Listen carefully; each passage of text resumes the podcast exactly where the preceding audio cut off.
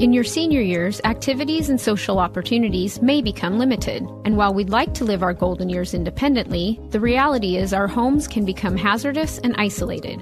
Hi, I'm Colette with Care Partners Senior Living. Care Partners provides the setting for new relationships and planned social events. From outings to events on site, our staff directs multiple group or individual activities every day in surroundings that are safe and secure. Care Partner Senior Living has 15 vibrant communities throughout Western Washington and Spokane, providing independent, assisted living, and memory care at extremely affordable pricing. And if you ever run out of funds and need to convert to Medicaid, you will never be asked to move.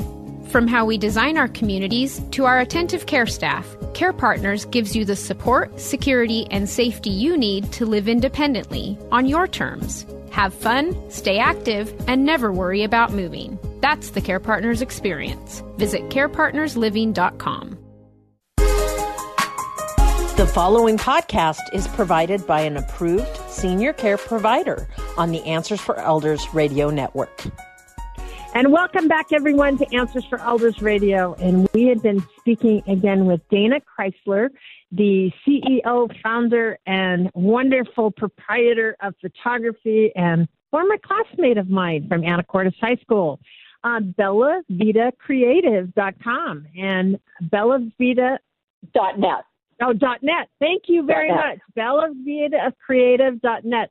And Dana is an amazing portrait and family um, photographs that takes these amazing photos. And I I've been really blessed again to to experience a lot of them that you share on Facebook. And you have these beautiful grandchildren that you say are your muses and they certainly are mm-hmm. um, some of the photographs that you take. And we've spent this hour really talking about you know what are you saying to yourself? What is what is the kind of uh, you know things that are holding you back from being your authentic self and Dana you have shared so much powerful um, messaging today for I think for all of us, and I think we tend to not even realize what we're saying to ourselves, and mm-hmm. and we're keeping ourselves back from experiencing everything in life. And after the journey you have been through with cancer and things like that, um, what what a great teacher you have become.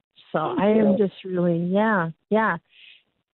I think that when um, you have um, i once heard a saying that said a message prepared by the heart um, makes an impression on the heart and mm-hmm. so what i'm talking about is not something that's just an intellectual idea it's it's mm-hmm. actually something that's been forged in my own life mm-hmm. that i hope to share with other people yeah yeah and I think that the special moments that we've talked about, that the memories of, of you know, when you take a selfie or when you're what you're saying to yourself on a regular basis, those stories that we that we tell ourselves. Um, you know, I remember how many of us, and me for sure, when I showed up at our class reunion and I knew I'd gained weight, you know, and I was telling myself, oh my gosh, you know, this is going to be hard for me and mm-hmm. and yet you know it was fine i i mean mm-hmm. i wasn't the only one that had gained weight right yeah so yeah. it's like when you realize those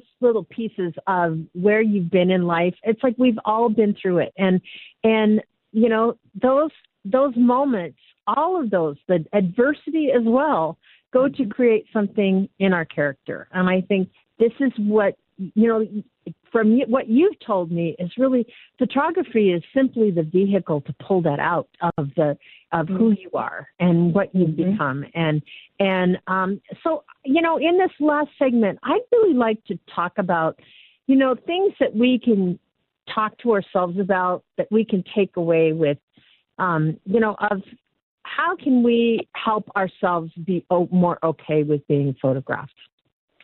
Well, I I think we talked about doing selfies, I think, in the mm-hmm. last segment. Right. And, and also self talk. I think that um, overall, there's, there's a lot that a photographer can do, but it's not just a one way street. It's actually a two way street um, where you, as a photographic subject, have a little bit of responsibility in how you look at yourself. In fact, I mm-hmm. know one photographer who, when she sends her welcome email to her new clients, she includes a whole paragraph in there about how their responsibility is to um, not talk badly about themselves, not pick themselves apart.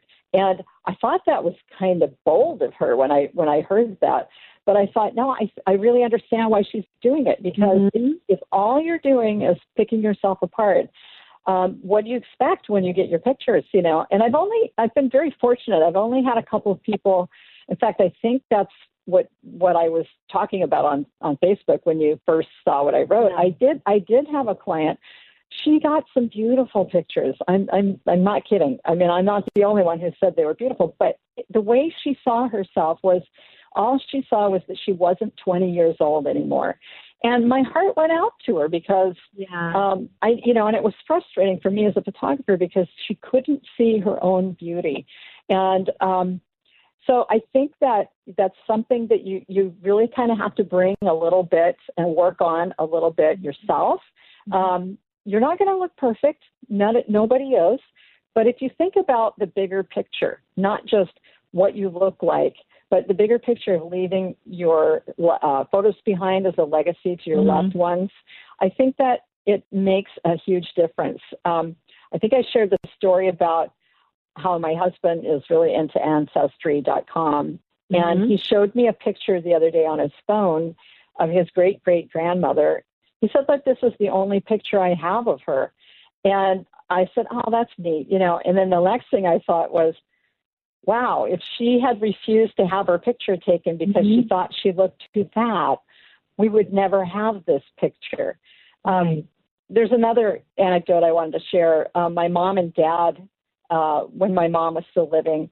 They were living in their home. Uh, one day I was at her house and she got a DVD in the mail. And I said, Oh, what's that? And she said, Well, my sister, um, who actually was closer geographically to their mother, she had done a video of all of their pictures in their mother's scrapbook. And so we put the DVD in. I sat there next to my mom at the computer and we looked at all these photos from the scrapbook. And I saw this one photo of my grandparents that was taken when they were in their 20s with their first child who actually ended up passing away when she was still a child. And I'd never seen a picture of them as younger people. And I was just, I actually got choked up. I was blown away because I saw them as people that I could relate to, not as these old people that I remembered them being, but as a young couple with a young child. And it really made an impression on me. I thought, wow, you know, like I'm so glad that somebody was there to take that picture. Yeah. Well, and I think too, it's kind of interesting to see in photographs when we were talking about this. I've seen pictures. I never saw the re- that I looked like either one of my parents when I was younger. Mm-hmm. Now I look at myself in the mirror because I know the pictures and I've been around them, and I see both my mother and my father in my face. So it's kind of interesting that yeah. you that you um, realize that those that the things when we talk about a legacy that it's almost a responsibility in my mind uh, to to step up to do that to be that you know have that uh, photograph and have a um, have it done right where like a photographer is going to have the right know how to bring that out of you and and be more mindful of what's in your background and what's the right angle to go from and the lighting and all the different things that will bring out the best in you and i think that's something that you know aren't we all worth investing in doing mm-hmm. something like this whether it's you know it it's for a moment in celebrations or it might be for uh you know a garden mm-hmm. party or a barbecue mm-hmm. or something like that i mean there's a, many different ways in which we can express ourselves for sure you know suzanne you you called it a responsibility and i guess in one way it is but yeah. I would I would even refer to it as an honor and a privilege. It's yeah. an honor and a privilege to leave behind a legacy. You know, some people aren't going to leave a good legacy. Let's face it. You know, um, so I you know I got to thinking, and I still think when I think about things. Um, what what is this going to sh- leave for my grandchildren? What are they going to mm. learn from my life? What are they going to take away from how what I value?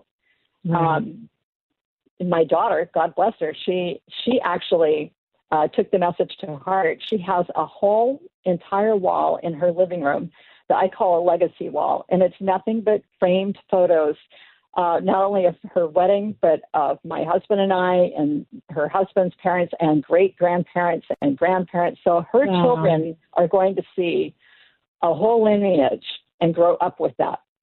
That's amazing, Dana. Yeah. That's yeah. amazing. My mom had that too. That's pretty incredible. It is. Yeah. It is. And, you know, one thing I wanted to mention too, real quickly, is that um, one of the reasons I love to provide a heritage or legacy portraiture is because I felt like we were losing that, the thing that mm-hmm. you and I grew up with. Yeah. And it's really amazing and heartening that there are lots of people out there who want more than just a digital image. They actually want something that you can display or put in an album. Mm-hmm. So there are still people out there who want that and they want it for their children too. Yeah, yeah, yeah.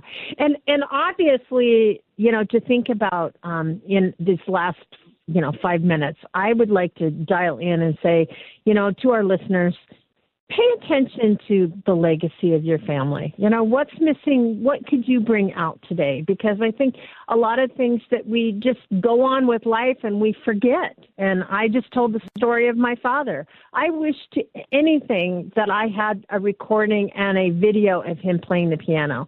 I, you know, I still hear his voice in my head, but I would love to have that. I would love to have more images of who he was and how he lived his life rather than just in my memories, which are very vivid. But when I come to, like, my husband never knew my dad. What mm-hmm. would have been able to do had I been able to ha- show those types of things to him to get to know a portion of who I am and have that importance of background. And so before we close, Dana, tell us a little bit about where you work out of. I know you're based out of Skagit County, but I want to understand to our listeners, you know, what is your coverage area? Where do you go and how, and um, how can they reach you? Uh, thanks, Suzanne. So I am based in Mount Vernon, Washington, but I I'd say my coverage is mostly Whatcom County down to King County. I do have people who come from out of state for portrait sessions or even weddings. Um, so I honestly I call it the greater Puget Sound area. Mm-hmm. Uh, I do a lot of on location photography all around the area. Mm-hmm. And I, I have to say, I don't have a studio right now, but I have a complete mobile studio, which makes it really handy. I can produce beautiful studio type portraiture from your home, your office. Um, recently in April, I rented a conference room at the local Hampton Inn and produced some gorgeous photos just from bringing in my setup there. Nice. Yeah. So, um, and actually that came in handy when COVID was happening because I bet. so, so anyway, um, if people want to reach me, it's through my website, bellavitacreative.net. I've got all my contact information there, and I do offer free consultations. And um, willing to answer all of your questions. I've been there before, so I can walk you through it. And no question is too dumb, or you know, don't be afraid that you're you're um, insecure. I understand it. I've been there, and um, and we'll also, get you through it. Yes, absolutely. Yeah. Well, Dana, thank you again for being on the show today, and I am so honored in in that word that you have come forward and talked to us about this very important subject and for each one of you listening to this show, think about your family legacy. Think about what you and your legacy is to your family. How can you give an image that is going to project that? And I think whether you call Dana or someone else, um, you are worth investing in and and having a professional photograph done and so think about it, and we will be back with you next week. But until next week, you all know I say the same thing be good to each other. We at Answers for Elders thank you for listening. Did you know that you can discover hundreds of podcasts in our library on senior care? So visit our website and discover our decision guides that will help you also navigate decision making find us at answersforelders.com. It's time to rethink, renew, and reimagine retirement. Hey, everybody, Jared Sebesta here, host of Retire Repurposed. Now, this podcast is about the non financial parts of retirement, which many times can be even more challenging than the financial. We believe retirement is not the end, rather, the beginning of what could be the most impactful, purposeful, and fulfilling season of a person's life. So don't retire Become Repurposed. To listen now, search Retire Repurposed on your favorite podcast platform, Senior Resource, or Life Audio.